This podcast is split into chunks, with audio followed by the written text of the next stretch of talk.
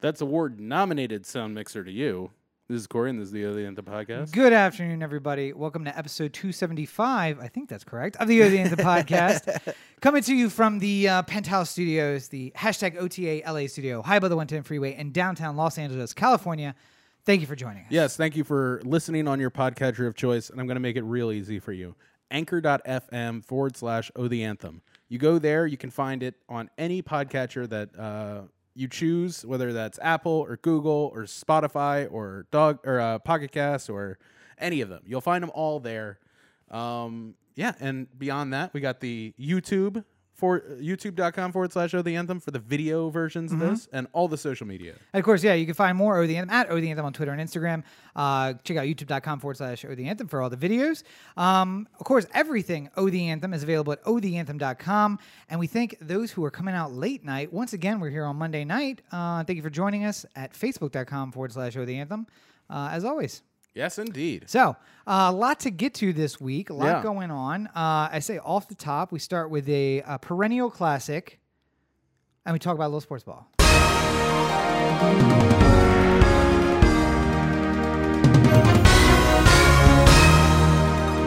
Now, we call this segment sports ball, but I'm looking at our list of topics here, and I don't see any sports on it.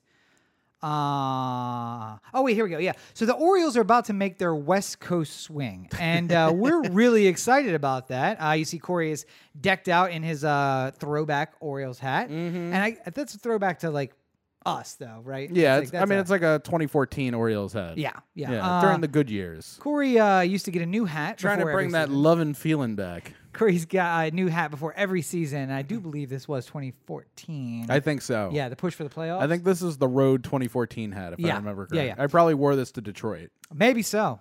You can always check out the pictures at Facebook.com/O The Anthem or Instagram.com/O The Anthem.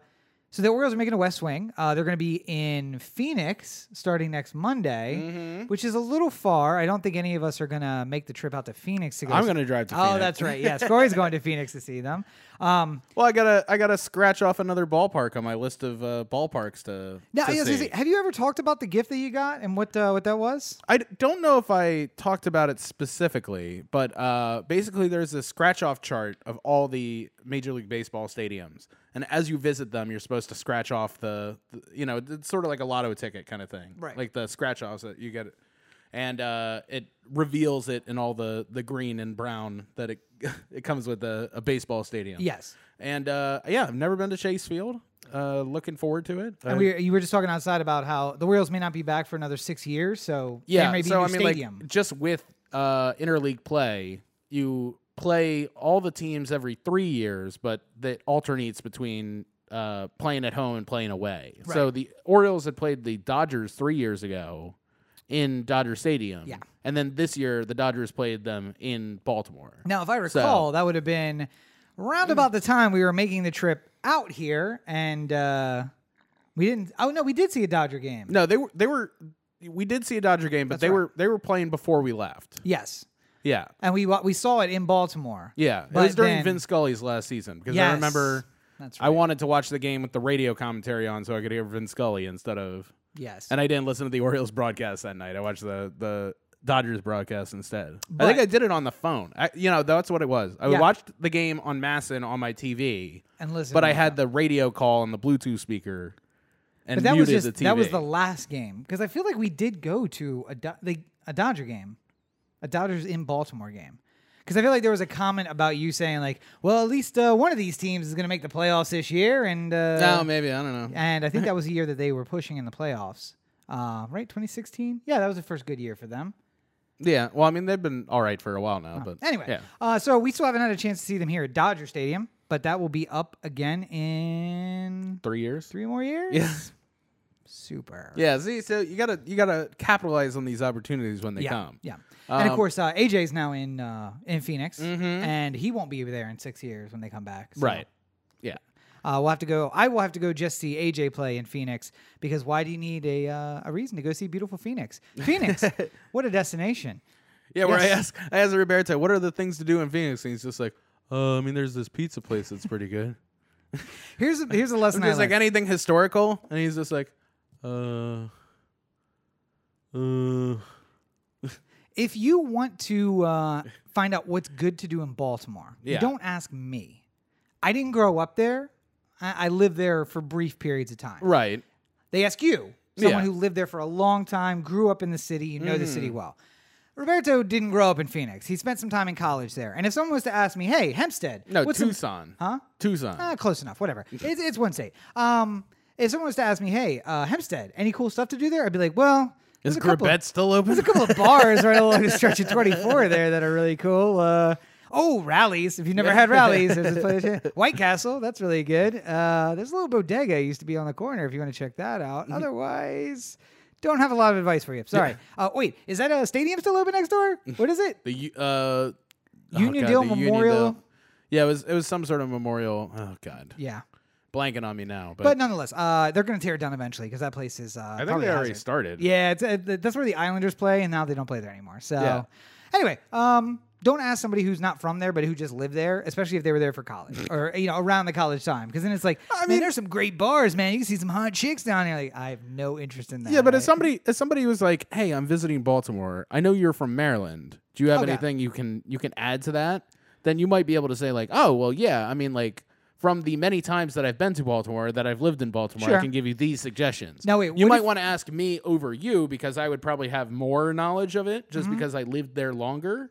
But it wouldn't mean that you wouldn't have things that... And with a city like Phoenix, which is the biggest city in Arizona, I figured there had been many times where you went to go see something in Phoenix. But we're dealing with a guy who took 3 buses to go to a Boston market. And it wasn't even the closest Boston market. It was his favorite Boston market. It was the good one. Yeah. Not the guy you asked for that advice. Nonetheless. So you're going out to Phoenix. And then, of course, they're going to come play the Angels after that. Mm-hmm. And we may catch one of those games. But then on to San Diego. Hopefully going to see Manny versus the Orioles in San Diego. That'll be very nice. And if you've noticed, that is a lot of traveling, a lot of fun for Corey, and hasn't had a lot of that in the last few weeks. So. No, I've been pretty much book solid for the last like 2 months now. Yeah. But so, I know we just found out. Is there any you want to talk about your big news from? I don't know much. I just know the picture that was sent to me. Hold on a second here. Let me pull it up. But you know that Corey has had a stretch of work here recently where he's been working on 2 features at the same time. Yeah. An astounding top 200,000 on IMDb. So best sound mixing from Indie Short Fest for my work on Mountain Avenue, which is great. Fantastic. I feel... congratulations. Makes me feel like it's all worth it. It's an honor just to be nominated, really. Yeah. But yeah, so... You're ending, I think you said this Thursday, right? This Thursday's the last day. Mm-hmm. And then you go on a stretch of fun. Yeah. I mean, like, technically, so tomorrow I have a short day.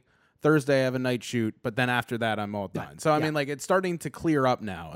Tomorrow I'm going to be able to wake up whenever I want. I don't have to have, like, an alarm set, per se.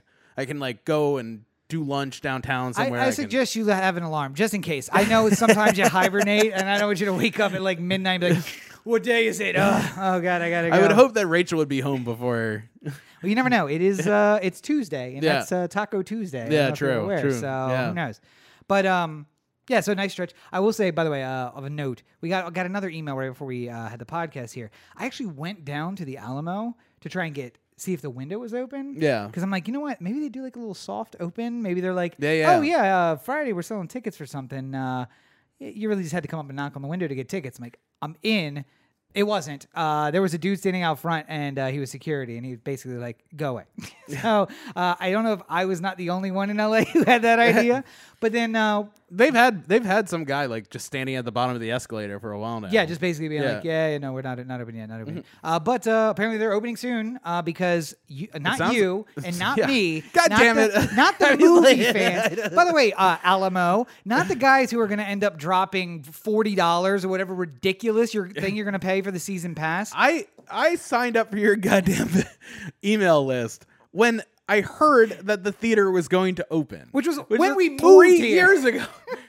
December of like 3 years ago is when I signed up for my Alamo victory. There wasn't even a sign. It was just the Alamo symbol with no sign. And Corey's like, I think that's an Alamo. I think we're I'm going to sign up. We've talked about Alamo on this podcast many times before. I feel like my reputation should precede me a little bit in this regard. So clearly you're the one who got that email about the sneak peek this Friday. No. Rachel did. Rachel, who sometimes asks us questions about the movie we're on our way to go see. Like, now what are we seeing tonight? Oh, that seems like a good movie. I think that's going to be fun. Where are we going to see it? Which theater is that? Avengers Endgame. Did anything lead up to this moment? Is there something I need to have seen before this? Wait. Is that the theater with the bar? Okay, good. I'm going to be fine then. It'll be fine. Yeah, Alamo, that's who you're inviting to your sneak peek, just to let you know. I told her to get tickets for the both of us. Oh, okay. And what's the movie? I don't know. They had a list of movies available. So. Oh, so it's a sneak peek of the theater, not a sneak peek of the... All right, you know, Alamo, as long as you can buy more than one ticket, I'm going to rescind my previous comments and say thank you. I still would have liked to have been the one that got the thing. To be fair, I ignore my personal email. I kind of want to just check and see if you got it too. Yeah, after I've talked all of this shit about Alamo, and then it turns out that I actually got it. But anyway, so we have a lot of fun stuff planned. I did not get it unless she got it like way earlier today, and just let you know. Updates. I don't know. Hold on. Let's see when she got it. Unless it got sent to my. Oh yeah, I got it. Oh, you did? Yep. Oh, motherfucker. Yeah, she got it sent to $4.50. Shit, no. I got a, like, hey, if you ever come out to Alamo, here's how to experience the movie. But that was from a few days ago. Yeah. Yeah, Alamo, I know. That's why I want to come to your damn theater. Send me your... Oh, wait, anyway. No. I did. I lied. Okay, I got it at 4:58. Sneak peek. Motherfuckers. You got to check your, what is this, promotions folder? Do you check your promotions folder? I just have everything sent to the regular folder. Oh, I'm so glad we're doing this live on the podcast. Yeah. This is really good use of time. Anyway, so the O's are coming. We're going to try and see them a couple times. San Diego. Corey's going to Phoenix. It'll be fun. And I'm going to go to San Diego, too. Yeah. Maybe we do a special podcast from San Diego. Oh, hey, yeah. Let's get blitzed like it's opening day and do a podcast. That shit sounds fun. Anyway, so I think that was all the sports news we had. There was other news here too. Don't just go through it here. I don't see any sports listed on this thing. It's hard to believe that this happened since our last episode. Oh yeah, which is why we didn't discuss it when it was released on Tuesday. Sure, yeah. But the U.S. Women's National Team won its fourth World Cup. No, wait. This is the sports ball segment, so I just want to make sure that we're keeping that it's either sports or ball. Yeah, sports has to be involved in this somehow. And soccer, is this still something we're doing? Yes. Are we pretending we care about soccer a little bit? We care about soccer. You went to the LAFC game. You liked it. I mean, yes, but really that was just an excuse to have something to do on a Saturday night that cost $20 and I could get drunk. So I mean, you can do that at home. Back when I was with Netflix. Back when I was doing fun things and getting out and not working 13 hours a day. But yeah, anyway, so you want to celebrate the team. Go ahead. Celebrate the team. I mean, like, I really was coming up into this World Cup excited about going and watching some of these games, mostly because I really do enjoy the women's game as opposed to the men's. I think that there's a different level of competition that goes into the women's game, much the same as, like, college basketball. Women's college basketball is actually truly fascinating. Because they were doing the type of NBA play that they're doing now with, like, threes and, like, moving the ball around and high-efficiency shots way before the men's game was doing it. You know, what's that quote about the WNBA? It's like, if you want the razzmatazz, go see the NBA. If you want to see the fundamentals, WNBA all the way. See, but the fundamentals eventually became the razzle-dazzle style of play. I mean, yeah, but now they just, like, take three steps, dribble once, and... walk down the entire court, basically. So, anywho, I was excited to see the women's national team. I didn't get a chance to watch a single one of these games because I was working during every single one of them. Also, they were on ESPN 8, the Ocho.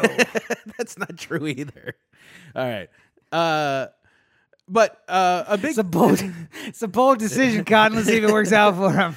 A big part of this whole Women's World Cup was... discussion of the gender pay gap, which in this particular situation was way more jarring than it usually is because there's a demonstrated difference between the success of the two genders in this regard. And let's be clear. The U.S. national men's team failed to make the World Cup this year. Yeah. So they will not be competing in the World Cup. Well, the last time they had a World Cup. The last time, yeah. So it's off 2 years, right? So it was 2 years ago? So they failed to make it the last time. Now they're doing qualifying again, and apparently they're like taking it seriously and doing relatively well. I mean, they got to the finals of the CONCACAF you know, which is cup or whatever. I don't know. Something that people talk about. I don't know what that means. What is that? Like, that's the U.S., right? That's it's like North America and Central America and the Caribbean. Yes. Like a soccer tournament. Now I'm understanding why Trump is so upset about this. Okay. Anyway, go ahead. Yes. But the pay gap, the gender gap is a serious deal with this. Yeah. I mean, like, so for as long as there has been paying women to work, there's been the conversation about why they get paid less. And over the years, the issue has improved slightly to the point where, what is it now, like 89 cents on the dollar or something like that? Well, I mean, for white women or for Asian women, yes, but for women in general. But, you know, just a bit of devil's advocate. There are women out there who expect a man to pay for every date and, you know, everything on every date. So maybe I'm using that extra 11 cents, that extra 25 cents per dollar to fund a lifestyle. Okay. Well, if that's the way you want to take that particular. I'm saying, listen, like I am all about equality, but then what is it? It's functional equality. I want functional equality where everyone gets paid the same. Yeah. Absolutely. And also, you invite me on a date, don't sit and stare at the fucking check while it sits on the corner of the table. You invited me to this place, you pay. And you know, don't do that thing where it's like I'm buying the tickets. I bought dinner. I bought the movie tickets. I bought like $190 worth of stuff, and then like you walk up there with your Raisinettes, and you're like, you know what? I'm gonna get these for us. It's great. It's $4. All right, it's $4. I just spent $190.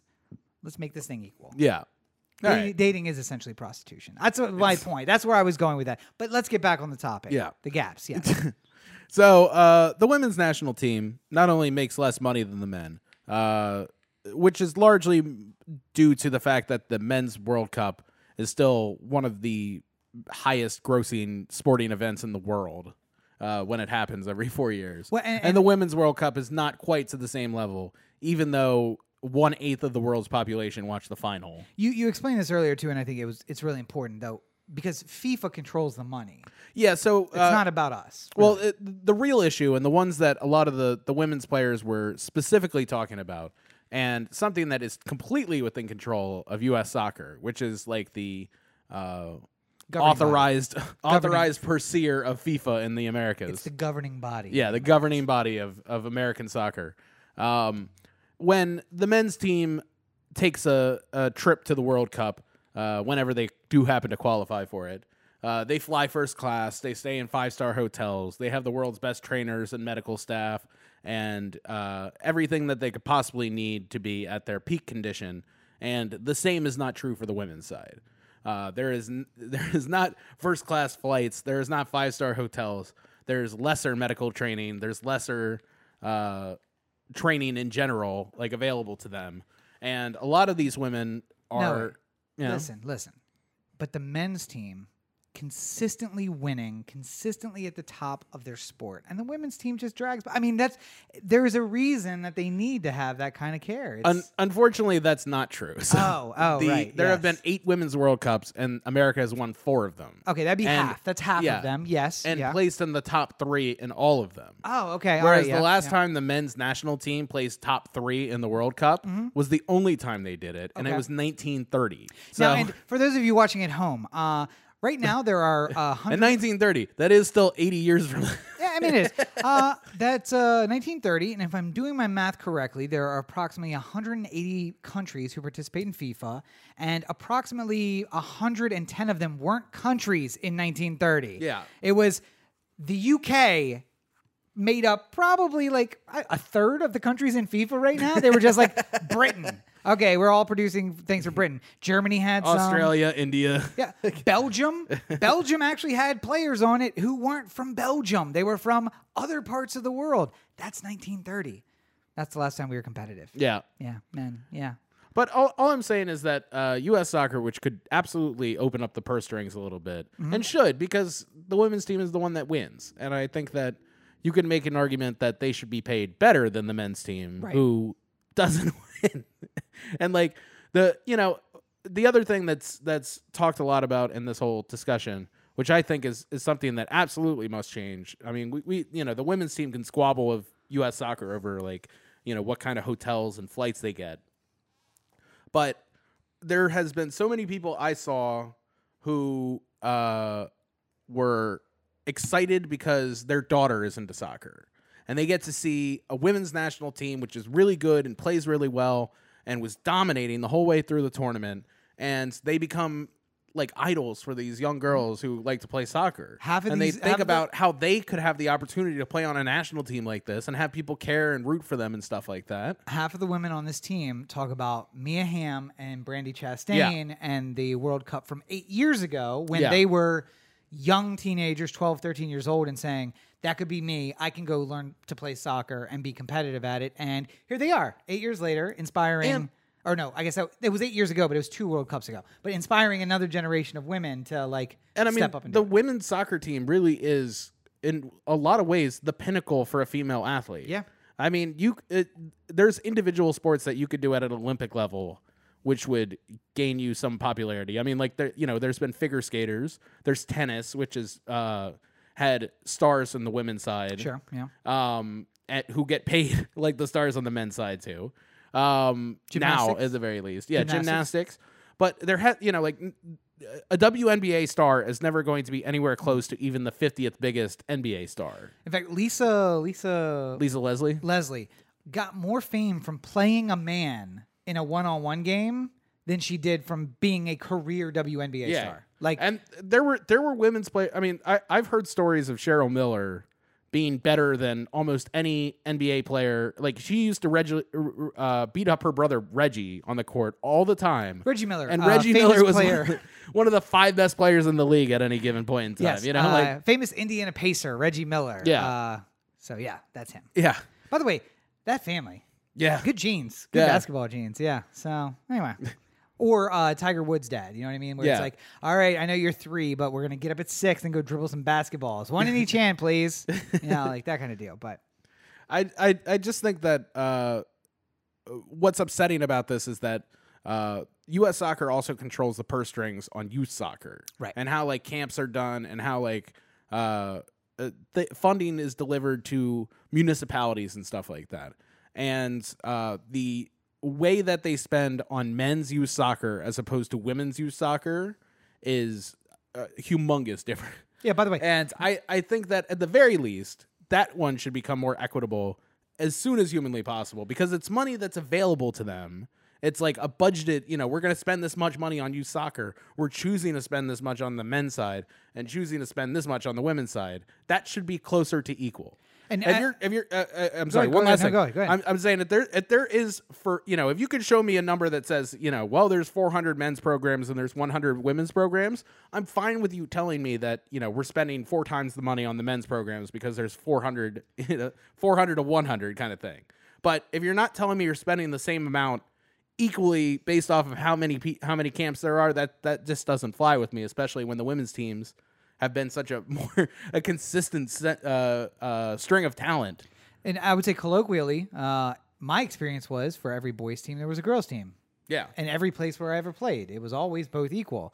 I mean, Title IX had a lot to do with that. But the other side of that, though, is, the boys soccer is really, again, from my experience in the place where I grew up, it was a thing you did before you were old enough to play Pee Wee football. Yeah. But girls' soccer was, hey, we're going to find the best players from the local league to send to the high school team. And then the high school team, some of the best players would go on to play in college. And the college team was playing, the girls' soccer would go on to play for the national team. And, I remember there was a couple of players from my high school soccer team who were, going with scholarships to college. And the programs were not the same, I think, at the lower levels. Yeah, I mean, so part of Title IX, too, which has ruined college sports, is the fact that basically you had to have the same number of men's teams as you had women's teams. And then you had to not actively spend more money on one sport than the other. Right. So if you spent this much money on the men's teams, then you had to spend this much money on the women's teams.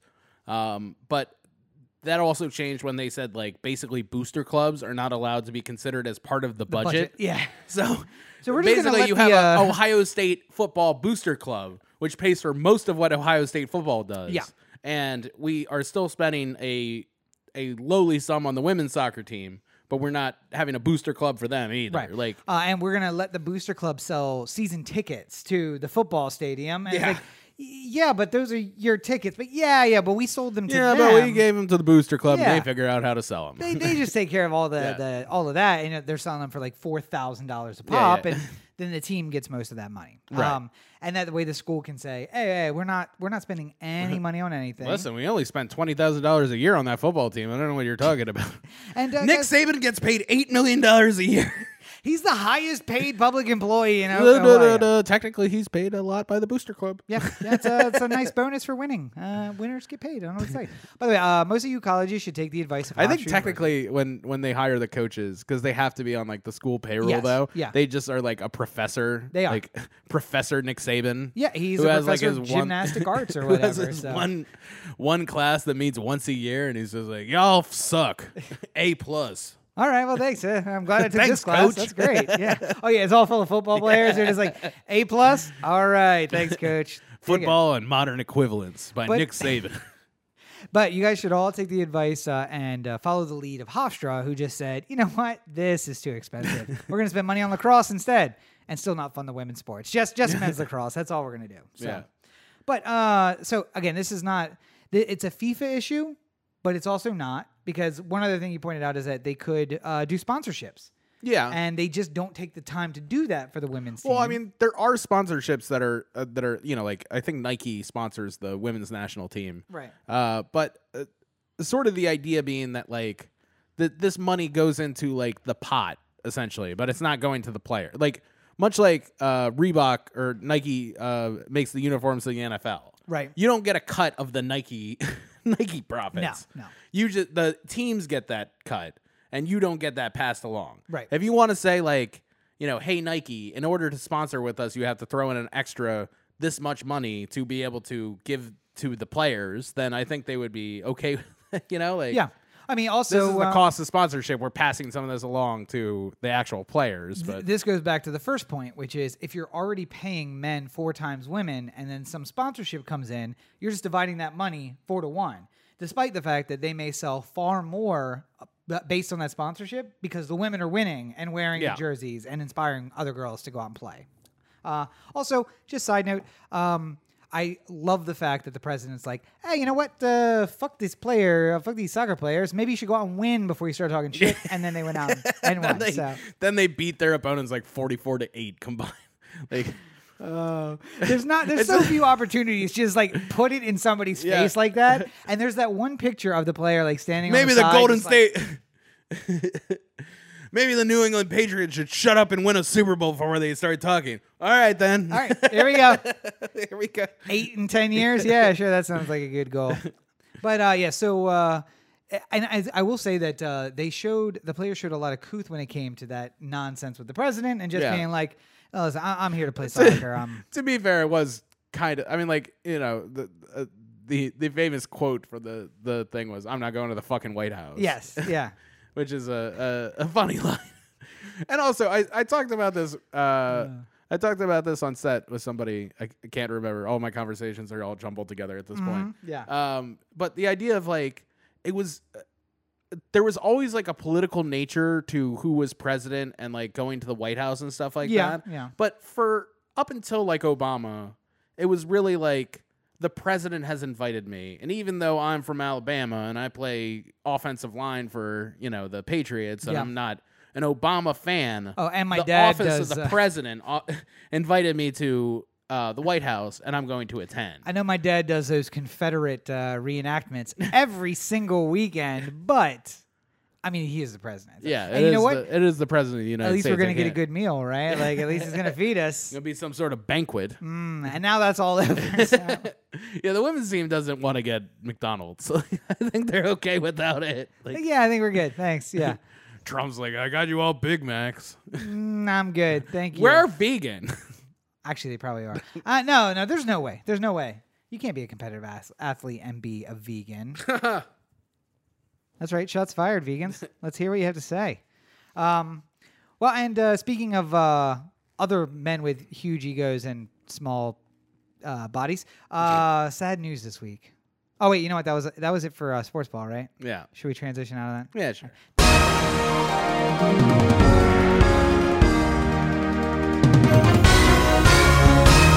All right, TT. Speaking of little men, big men with big egos and little bodies. Sad news this week. Yeah. Ross Perot, dead at 130. I have to imagine. I can't. I think it was like 93 or 93. Something. Yeah.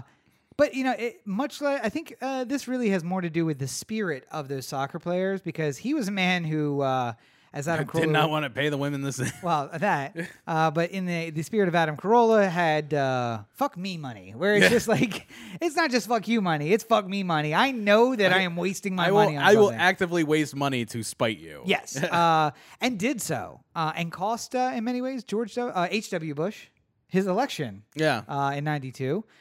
Re-election, yeah. Tried to be a spoiler in 96. Might have cost Bob Dole, an election in 96. He's such a fascinating. You know, the thing about Ross Perot was he seemed like, you know, like how when we watched Trump during the 26 campaign, and we're just like, all right, so this is the end, right? Like he just did something that he's not coming back from. Like, Ross Perot had that kind of Teflon nature to an extent as well. He was never covered as much, which I think never gave him the opportunity to like really go out there and like see if he could build on his support by being on camera all the time. But Ross Perot would just say like really like.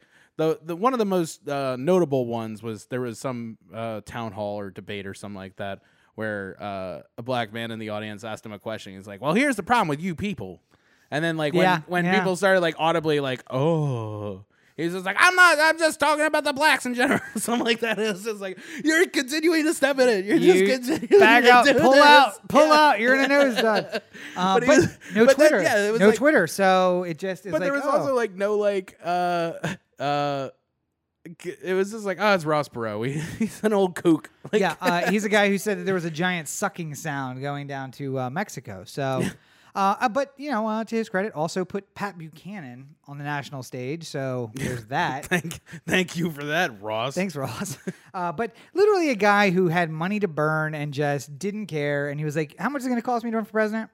Oh, I got that. All right, so let's do it. You know, there is also another. Side of it, which I think is interesting, which is like he was kind of like Elizabeth Warren in a way before Elizabeth Warren as well, because he used to take out he used to buy airtime on TV and have these like 30-minute things like where he had like PowerPoints and like slideshows and he'd just be like, I'm Ross Perot. I'm going to talk about the economy today. Let's talk about NAFTA and why it's so terrible. This is how much waste we're having in the government today. Mm-hmm. Like, go on. And he's not like a particularly like engaging guy. Like, no. He had a weird voice. It's funny to look at. Yeah. Yeah, that voice that we're doing, that's not just us making fun of him. That's kind of how his voice sounded. So. Yeah. So, Ross Perot, dead at 93. He will be missed. By maybe somebody. I don't know. To be fair.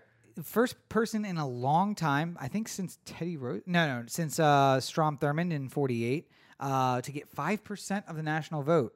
As a third party, yeah, as a third party. So, 92, he got 7% of the vote. Then he continued it in 96 and increased that amount, so much so that he fielded a national candidate funded by public donations in 2000. Yeah. Pat Buchanan. Horrible choice, but, you know, you got to say something for the movement, if you will, of being able to do that, because we can't seem to get that together now. Well, and you know, like there was I remember I was in elementary school when that 92 election was happening. Yeah. And I remember we were having a school vote, which obviously didn't matter for anything. It didn't factor into the electoral college or anything like that. It was just like all the kids get to fake vote and we get to have a fake election result at the end of it. No, you were a part of a study that showed why children should not be given the vote. That's why. Well, the person I voted for was Perot, because even though I knew nothing about anything at this point, I said, I don't like what Bush has been doing. That was my comment about Bush. Yeah. My comments about Clinton, which my dad still reminds me of to this day, was he had his hand in the cookie jar. Okay. Which was a pretty daring insight for like a 8-year-old or whatever. And what I liked about Ross Perot was he wasn't beholden to anybody. Sure. When I was young, I was just like, these other two are part of big parties that, you know, control what their candidates say. And I like that Ross Perot, for better or for worse, is going out there and just saying whatever he feels. Well, I mean, you have always identified with small parties. The Independence Party, the True Conservative Party, Nazis. There's small parties all over the place that you identify with, so at least you're consistent. Anyway, moving on. Yeah. So in more sad news, Mueller will not be testifying before Congress. Well, not tomorrow. Well, yes, but Wednesday. It's like the thing you're looking forward to, right? Yeah, like, I mean, I have been looking forward to it. It's like, here we go. Now we're going to get it. And no, sorry, we're not. Womp, womp. So, I mean, I didn't even see the announcement that he wasn't. Until you said that, I was just like, well, I mean, we should talk something about Mueller since he's going to be testifying, and I feel like it'll be in the news, but then... You know, I think they're basically negotiating at what point will he testify. Okay. So, I mean, like, it's all locked into the same. By the way, we'll get to the Trump comments in a little bit, but there's been some Democrats who are, like, going on, like, well, maybe we should censure the president, or, like, maybe we should send a formal declaration that we disapprove of his content. Sure, let's do that. Just fucking impeach the motherfucker. I mean, like, I understand, like, why they're, like, sitting, like, why they don't want to get into the political hot potato of impeaching him, especially because it's not going to work, because it's going to get to the Senate and die. But at the very least, you can hold hearings because you're going through an impeachment inquiry, and the White House can't fuck with that. Yeah. And you can bring people up onto the dais at a House fact-finding mission and ask real people real questions about what they were doing and what they knew. Yeah. And that all can become public information being said out loud by the person who did it. If they lie, they can go to jail. Well, I would just like to see Paul Manafort in the chains being brought out. Yeah. Sitting down there in his orange jumpsuit. That'd be really fun. So I just... Have you seen Paul Manafort recently, by the way? He's looking so goddamn old. He got old quick. Yeah, jail does that to you. Yeah. He's been living a very privileged life. Yeah. Now he's like, shit. Yeah. It's amazing. It was like he had all the rich things that kept him looking young and virile were just taken away from him, and now he just like it's like he took off his young man suit, and there's an old man. He took that clip off the back, and all the skin is. Get me to my. I look like Richard Nixon now. I realized as soon as I said it, I was like, that's just a Nixon impression. The jowls, does that automatically give you the Nixon? Get me to my station. Like, I want to invade Cambodia. But sadly, Mueller will not be testifying, so we'll have to be updated later. I feel like it's also the kind of thing where they're negotiating like, listen, we're not going to let him stand up there and speak all day. So we Republicans are saying he should get 12 minutes. And, of course, the Democrats are saying, how about 12 hours? And because the Democrats are weak, they'll just let him. They'll give him an hour. It comes down to, can we just just tell Jim Jordan he can't come to this one? Can we just tell him it's another day? See, but, like... they actually have it on Wednesday, but they're just like... maybe it's a big farce. Yeah, they're just trying to get Jim Jordan out of the... It's like, no, go home and raise some monies for your re-election campaign. He just turns on Fox News and sees Mueller. He's like, God damn it. Give me my jet right now. He's just sitting in his office with his boots kicked up. I was going to pull my sleeves up and go like, how dare you sully the name of America in front of us. But yeah, so for another day, perhaps. But that brings us to, of course, the Trump tweets. Yeah. Now, you might be asking yourself, which ones are we talking about? Because there are always so many. But in the last few days... the president has decided to use Twitter as a tool to... I think the attempt was intimidation, but it didn't really work that way. I don't get, like, I don't even understand, like, where the logic really came from. I mean, like, I get that he's upset that young Democrats are making him look like an idiot, but, like... yeah, maybe don't look like an idiot. Yeah, that's not their fault. Yeah. They were just doing what they were supposed to do. Just don't be dumb. Don't be dumb. That'll help. So basically the comment boils down to, speaking of what's known as the squad of the four freshmen congressmen. The Rock the House group? Is that what it is? Yeah, it's something like that. Yeah. They tear down the house. They get new new nicknames all the damn time. That, yeah. But you know the names. Alexandria Ocasio-Cortez. Ilhan Omar, Presley. Who else? Who was the other one that I'm forgetting?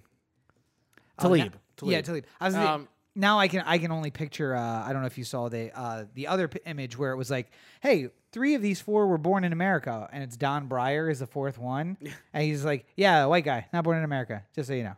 But anyway, yes, those 4, the Rock the House girl.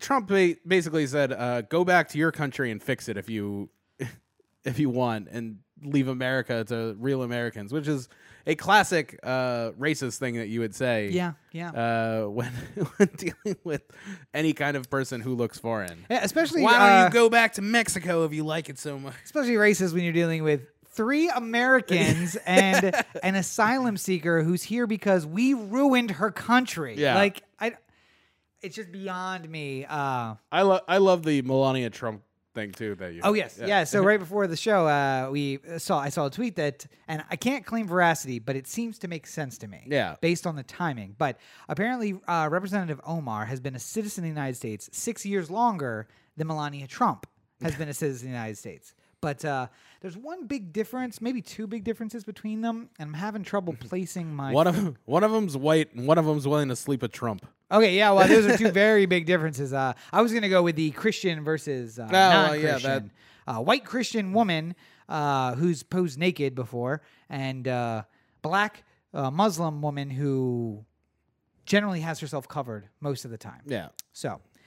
2 very different people. Melania, we don't talk about chain migration and how when you want an example of chain migration, you can look at her, I don't know, her stepbrother, where it was like she brought her mom and then she brought her dad and then they together sponsored the stepbrother who then came and that's what we call chain migration, folks. It's what you are alleging that everyone else is doing, but the president's wife did that. So yeah. Also, and other people who are angry at the squad. Yes. Nancy Pelosi. Did you see that one in the Maureen Dowd comment? I feel like you just don't. You're so tone deaf, Nancy, that you were just like, here's a gun. Let me try to shoot you with it, and you just point the barrel at yourself and pull the trigger. I don't really understand. I mean, if Nancy Pelosi had a lifetime of standing up against the different interests of the different moneyed interest with, I mean, which affect our every single day. Yeah, if she was Bernie Sanders, if she was Bernie and she was out there saying like, this is all wrong, I'm fighting from the inside to try and fix it, then I think we'd all have a different feeling about her criticizing other members of Congress. Listen, guys, it's all just kind of good. But seeing the fact that she's been a noted coward for her entire political career is like... And speaker twice. She's speaker twice. I just remember when we were talking about the nominations, who was going to be the House Speaker once the Democrats won. Yeah. And it's just like, Pelosi is a bad idea. Don't do this. You're just going to end up like... Everyone's like, no, she's the one with the most experience. She's the one who's going to be able to stand up to Trump. She's the one who blah, blah, blah. I'm like, no, it's not going to happen. And here it is. Yep. So, yeah. She's taking on her own party members pretty strongly, just not the other party. Just can just put out, just we're investigating the president for obstruction of justice. We intend to impeach him. We're going to have impeachment inquiries. That's what you do. Monday morning, you just start. And it's fine. Like, just go with it. Just first witness, Bob Mueller. Yeah. Let's get him in here. I don't care if he fits your calendar. We're gonna go see him. And well, every single week, it can be a new person who gives you a week worth of content. And if Fox News doesn't want to run it, then they can talk about like some bear that broke into a kiddie's playground or something like that. It's Fox and Friends. By the way, if you're not watching it, our cartoon president, you're missing out. Yeah, it's good stuff. We've said this many times. Good stuff. Moving on.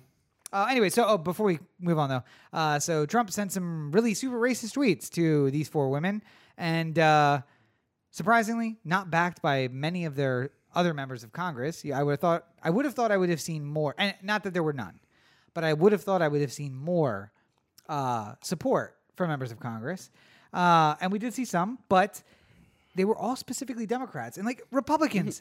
At what point are you just gonna say, well, "Listen"? He doesn't speak for me. I think these are very 4 upstanding women, and they do a good job. I listened to Andy Harris on Brian Neiman today. Oh my god! Okay, he had like a little 8-minute interview. You want to guess what his take on this was? Why are those women not barefoot and pregnant in the kitchen? No. Okay. What Andy Harris said was, I'm sure what the president meant by that tweet was not that they should go back to the countries from where their families came from, but rather their districts and do their job. And then Brian Neiman was just like, that's not what it said. It said they should go back to their countries. Yeah. Which are all falling apart and war-torn and blah, blah, blah. To be fair, that applies to most of America as well. I mean, I guess it could mean it. Hey, but Andy, maybe take a bit of your own advice and go back to your district. How about you have a town meeting and meet with your constituents? Because as far as I've heard, back to first... While it's the only Republican district, it also does kind of lean a little bit to the left. I really want him to lose his job. I mean, it's going to be a hard press, but I really want him to lose his job. Yeah. So. He won't. I mean, maybe a right-thinking Republican, a Gilchrist Republican would step in. No, but the problem is they would win in November, but they won't win in the primary because the Republicans who are voting are these crazy neocon Trump Republicans. So that's all you got. And it's just enough to push the wrong person through to November. How about Wayne Gilchrist just run again? I mean, he's still young and spry. I mean, youngish and spry. I mean... I would vote for him. I think he only stepped down just because he was tired of being in politics. But we Thomas need Jefferson. Him. Wayne, we're recruiting you. We have Andy Harris right now. We need Wayne Gilchrist. Is it too late for him to file? I feel like a couple years ago I started a Facebook page for Run Wayne Run. Yeah, and we just need that again. Run Wayne Run. Listen, you don't even have to campaign. Just put your name on the ballot. Yeah, because dummies are gonna walk in there and be like, Wayne Gilchrist. I know him. All right, that's fine. Who's this other guy? Wayne Gilchrist. I like him. Andy Harris. I only voted him because he's the only name on the ballot. All right, well, sure. We'll switch that up. But yeah, nothing good in politics. And now here we go with another political story. So Corey and I are on opposite sides of this next story, if you're going to believe it or not. People edge. You're making it seem I'm just setting up I'm making a truthful setup to this story about Pete Buttigieg, who is running for president, Mayor Pete, if you will. One of my favorite candidates for president, despite the fact that I know it's a losing cause, was the subject of a story by the New Republic this week, in which he was referred to as Mary Pete rather than Mayor Pete, and where it was discussed about his preferred sexual positions and... many other disgusting details that really would just not be appropriate. Now, Corey seems to believe that this was meant as satire and we should be treating it as such. And, you touchy libs with your not able to take a joke. And how can even somebody be a comedian these days? Because everybody's going to complain. And, right? Is that basically? Did I summarize it pretty good? I merely said that while I don't agree with the execution of said comedy... I think that we should, as a culture, understand when something is at least trying to be written satirically. And, The Onion has had many bad faith attempts at making a satirical column that have... We've all sort of looked at and said, that's not a good look, but...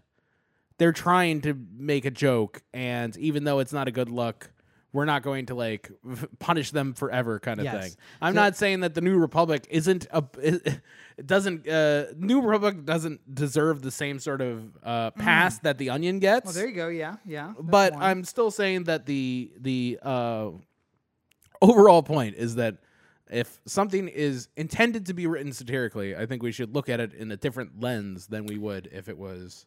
Even if it is poorly done. Just if somebody is out there performing comedy, there's lots of comedians who had, over the course of the years, done, jokes about women's and blacks and stuff like that. Michael Richards did a couple of those really funny jokes. We always looked at those, and we always said, that was very badly done. Yeah. And it should not have been done. But at the same time, we've also sort of said, well, it's comedy, and there's a certain amount of, you got to break a couple eggs, kind of... So you heard it here first. When a known racist and homophobe writing for a magazine, which is known to be racist none of this I knew prior to Rob telling me about. And I hadn't even read the article. I'm just saying that they write a story that is not indicative at all, that it's satire, but then later, after getting caught with your hand in the cookie jar, if you will, calls out, well, it was meant to be satire. I don't know why everybody's getting their panties in a twist. And probably did say something along the lines of panties in a twist, just because I feel like that's the kind of guys we're dealing with. Yeah, that's the kind of response you expect. Yeah.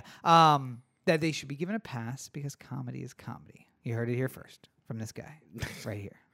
I'm not saying that everything should be given a pass if they say it's comedy. I mean, like, you know, there has to be. Again, I'm not reading the New Republic. I don't care. Like, the reason why I knew nothing about this other than what I have read sort of in the ether of the conversation is because I don't care to read the True. I don't care to read something that degrades Mayor Pete or degrades just generally a perfectly acceptable lifestyle of which many people are a part. Like, this is it's not right to do it, but I understand. Like I told you, I could foresee a way that The Onion could write this article and do it in a way that was funny, yet still lightly jabbed at the idea that Pete Buttigieg was gay. Yeah. And that maybe that, like, the example I used is that a lot of gay couples or a lot of gay people will express that when they come out or when somebody realizes that they're gay, there's a lot of questions about how in which they are gay. Are you a top? Are you a bottom? Or, you know, like, how do you identify? Or do you see yourself as this? Or are you a cub or a bear? Yeah, like all these different things that, like, are really nobody's business. Mm-hmm. But the reason why a lot of people say them is because they're curious. Yes. So if you wrote an Onion article where it's just like America's curiosity answered in, you know, long Pete Buttigieg statements or something like that, sure, then there's some sort of way you can make the comedy out of that moment. That might be satire, yes. That might be satire, and that might work. And I'm not saying it's a good idea to do it, because I think you're skating on very thin ice when you try. But at the very least, it's like, that could be a reasonable example of how you can make a satirical article about that sort of idea. And it's I don't know. I worry we find ourselves in situations more and more these days where we single out the worst actor of a particular problem and say everyone is like this. Yeah. Everyone who has ever done anything wrong is Harvey Weinstein or is Bill Cosby or something like that.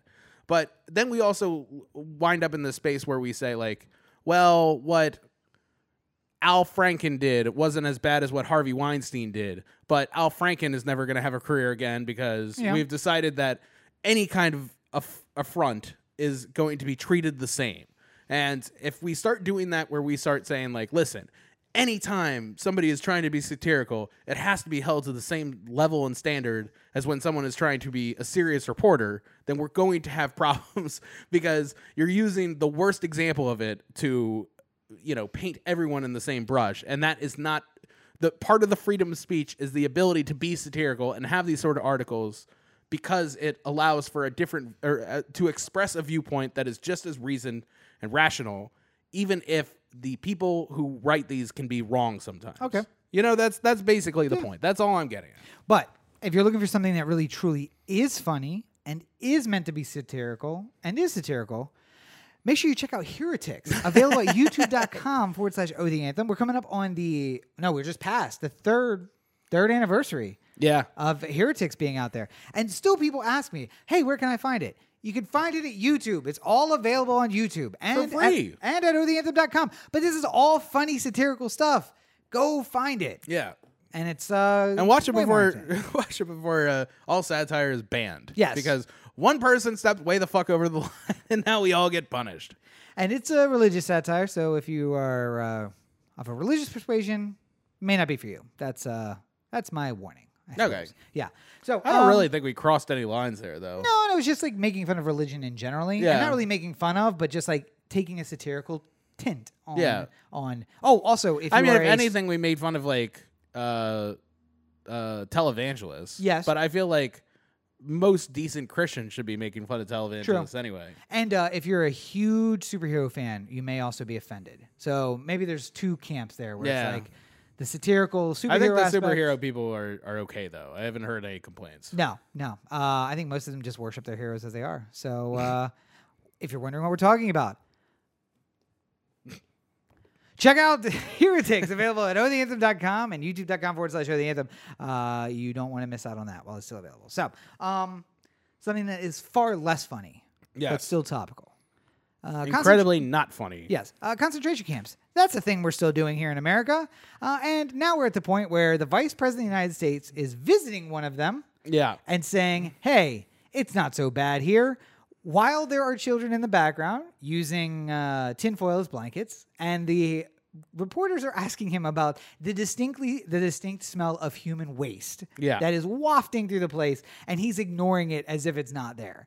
But by the way, not surprising, because just based on everything I know about Mike Pence, I feel like he could just literally be walking through a war zone and just be like, yeah, this is all going really well. Nothing to see here. This is all going really well. Things are looking up, and it's like, zing! This zing. Is...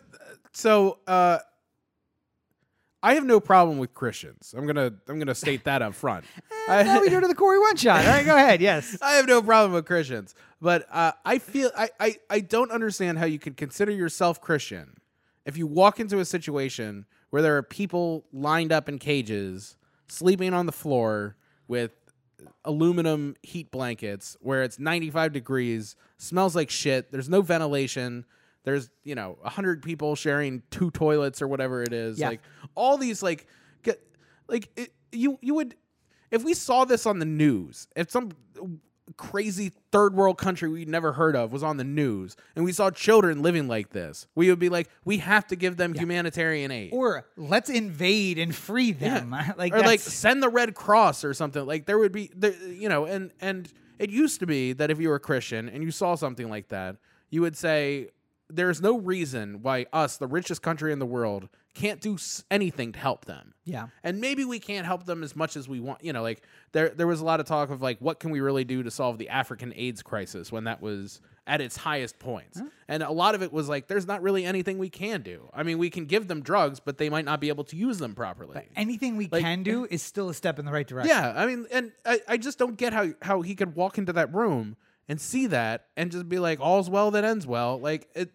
You've clearly made your choice that you were more of in the mind of punishing people for a offense than you are for trying to do right by people. Yeah.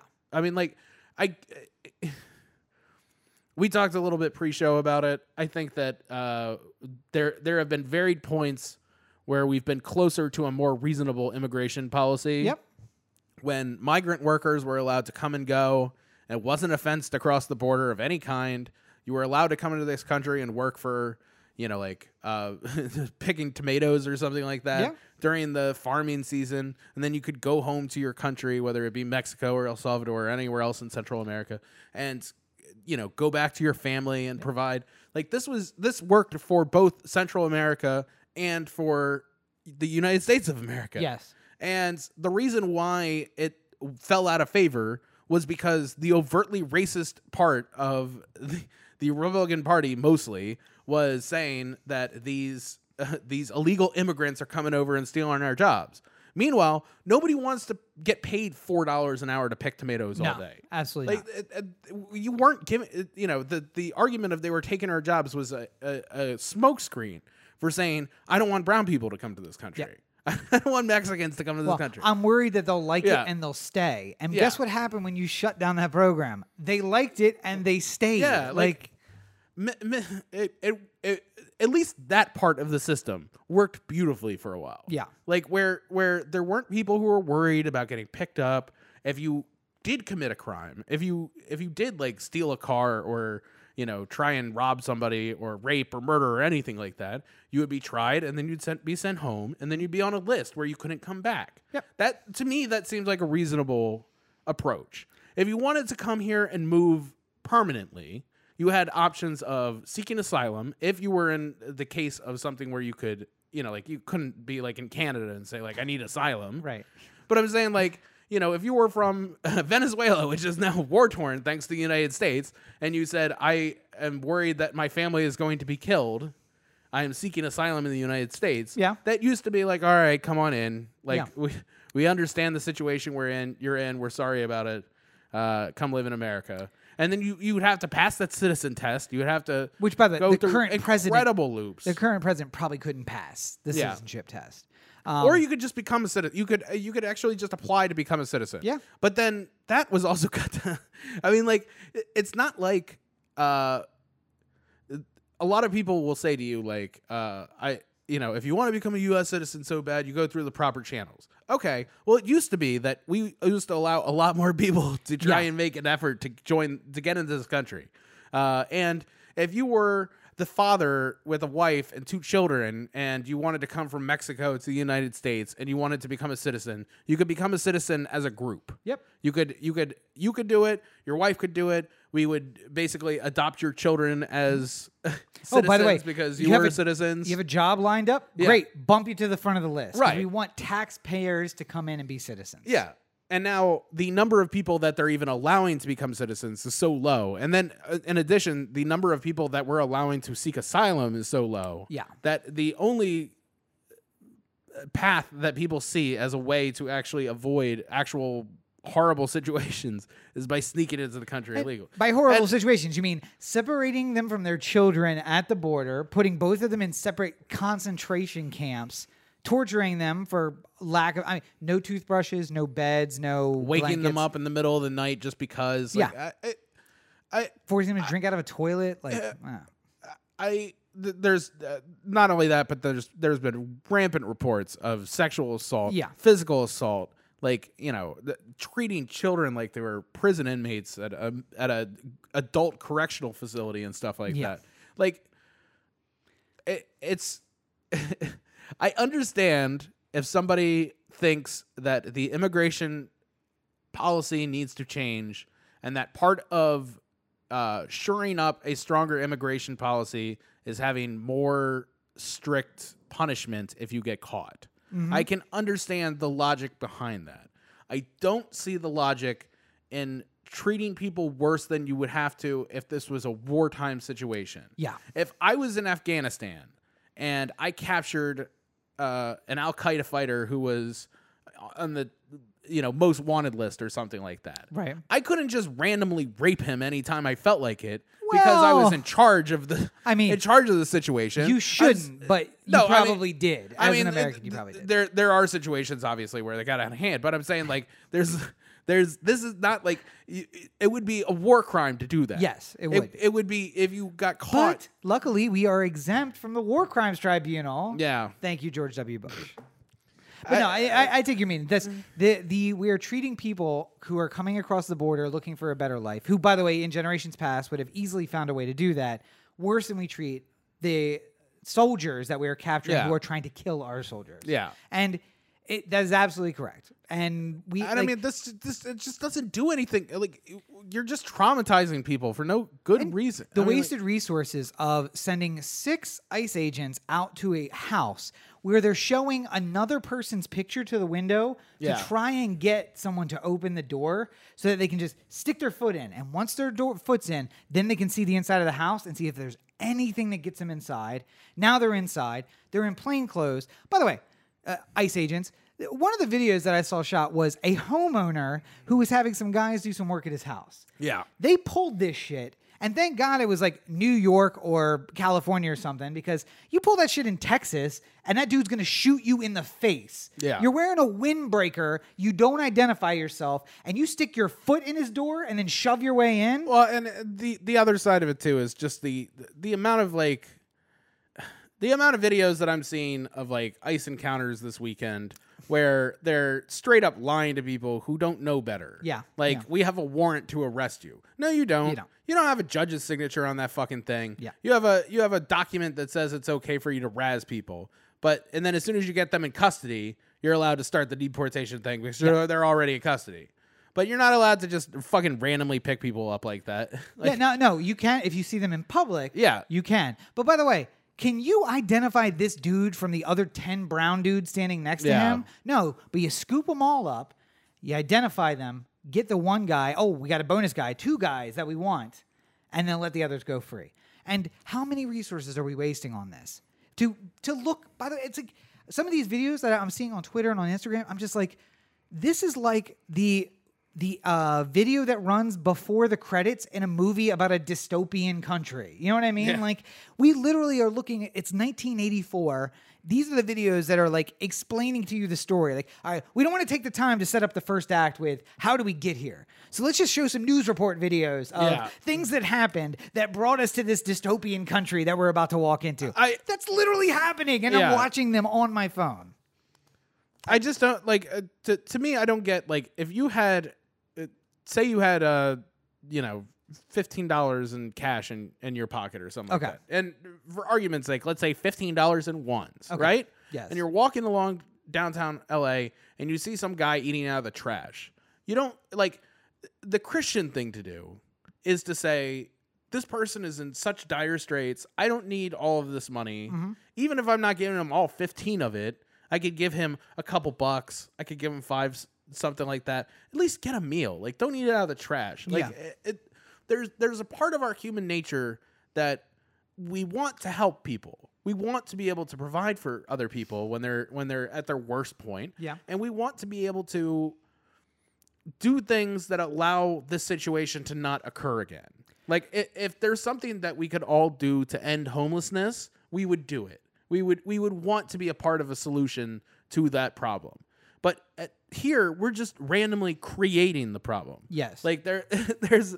I mean, and so much... the fact that so much of this had became from strictly racist feelings towards Latinos is, like, the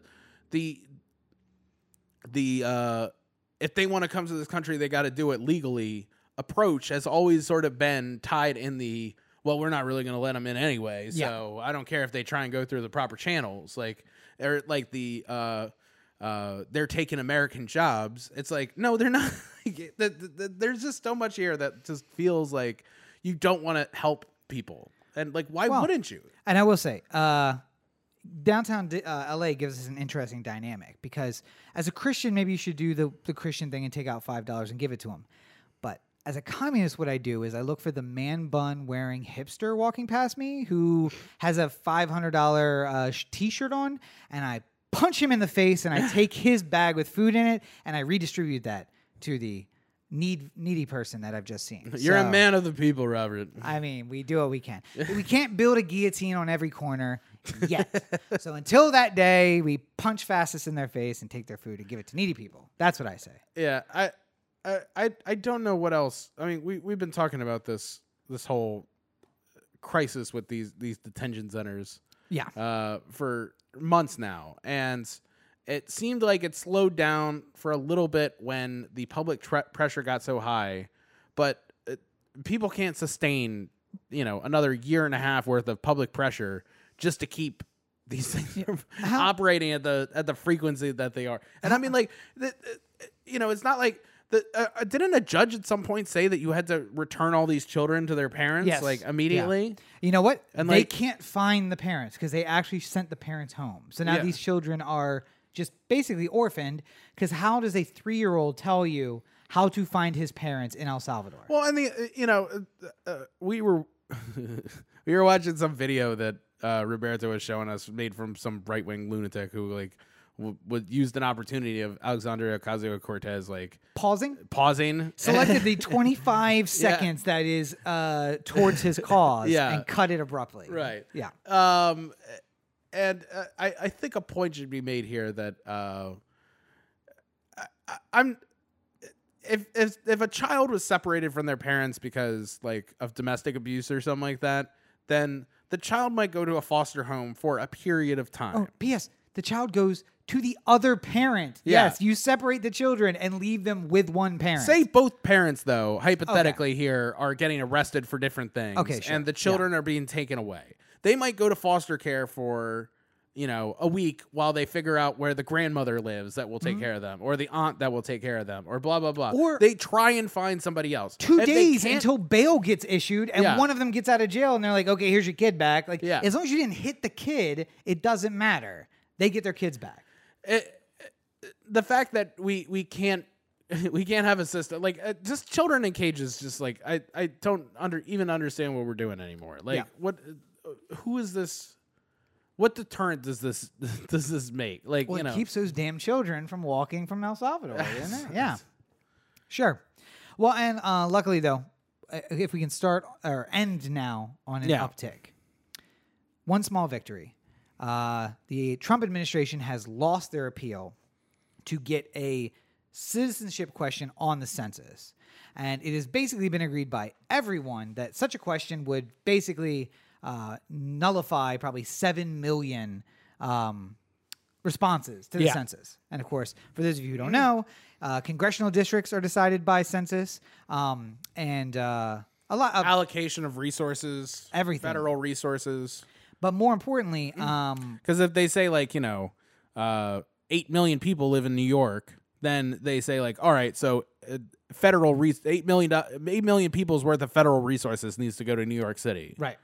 Now, if 6 million people respond, because 2 million don't want to respond to the citizenship question, right, now New York has less resources but the same amount of people. Yeah. And what's happening is that... And more people than should be represented by one congressional district. More importantly, yes. Yeah. And it wouldn't punish Republican districts as much because the likely...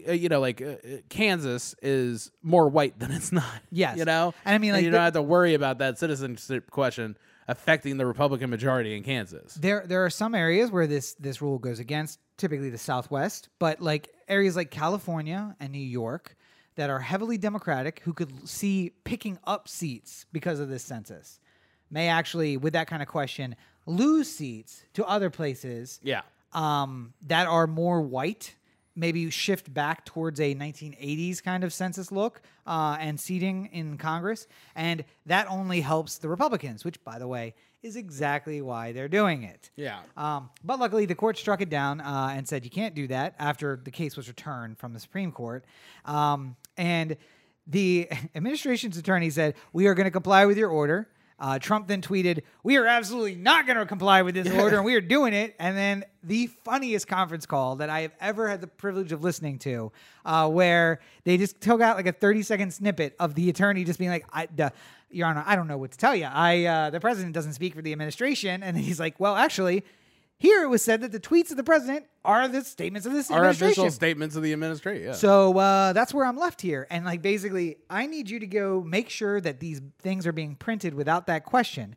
And if not you, someone from your office, I'm going to hold you personally responsible. And if I find out that they are, I'm going to hold you in contempt or I'm going to hold him in contempt. One or the other. So that's up to you. Yeah.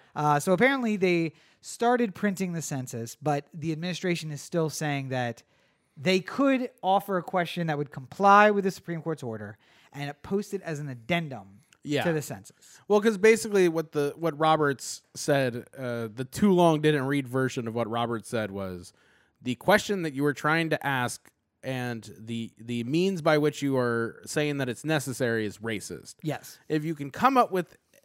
If you can pose this question as something on the census and not make it so racist, then we're willing to listen. Wink, wink, nudge, nudge. Now, let me give you 6 examples of questions that you could ask that would not be racist. Yeah.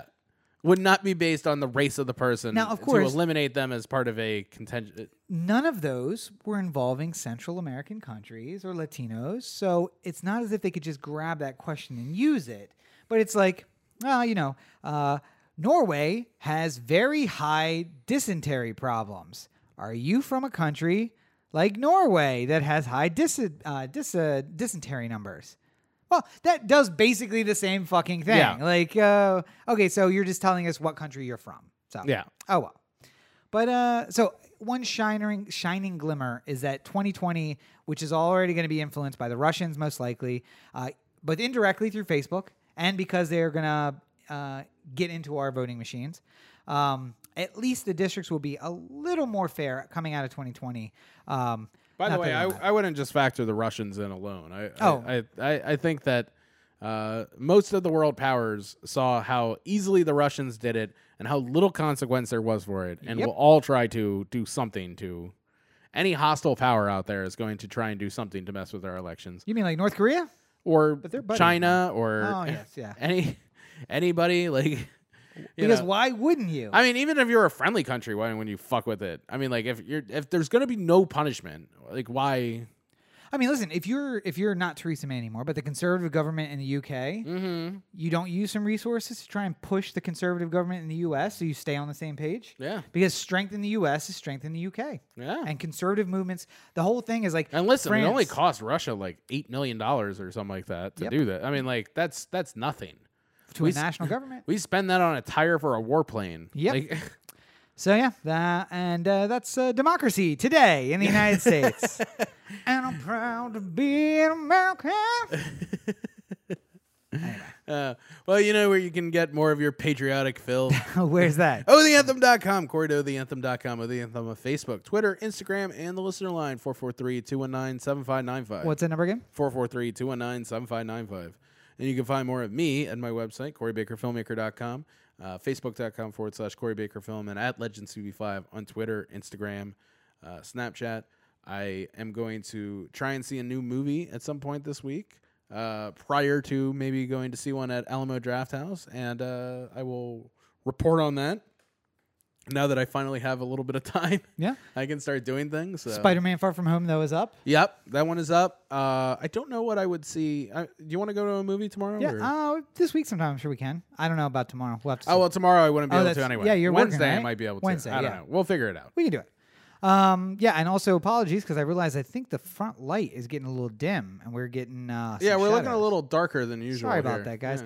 Yeah. Rocking those a little batteries. Contrasty. Yeah. Anyway, so of course you can find me on all your social networks at Robert N. Cheek. Make sure you check out robertandcheek.com, where you can find links to my political blog, news website, and the books, which are available on Amazon. Buy those books. And I realized my deadline for Faux Volume or Edition 2 is September. So I got to start writing. So we're going to work on that in the coming weeks. So look forward to more posts about that. Yes, indeed. Yeah. Well, I think we've done good here today. We've done something. I don't know if it's good. But as always, you're listening to the O The Anthem Podcast, part of the O The Anthem Digital Network. For Corey, this is Rob. Have a great week, everybody. Arrivederci, jerkies. Wait, what is that from? Wait. Arrivederci, jerks. Can't remember what that's from.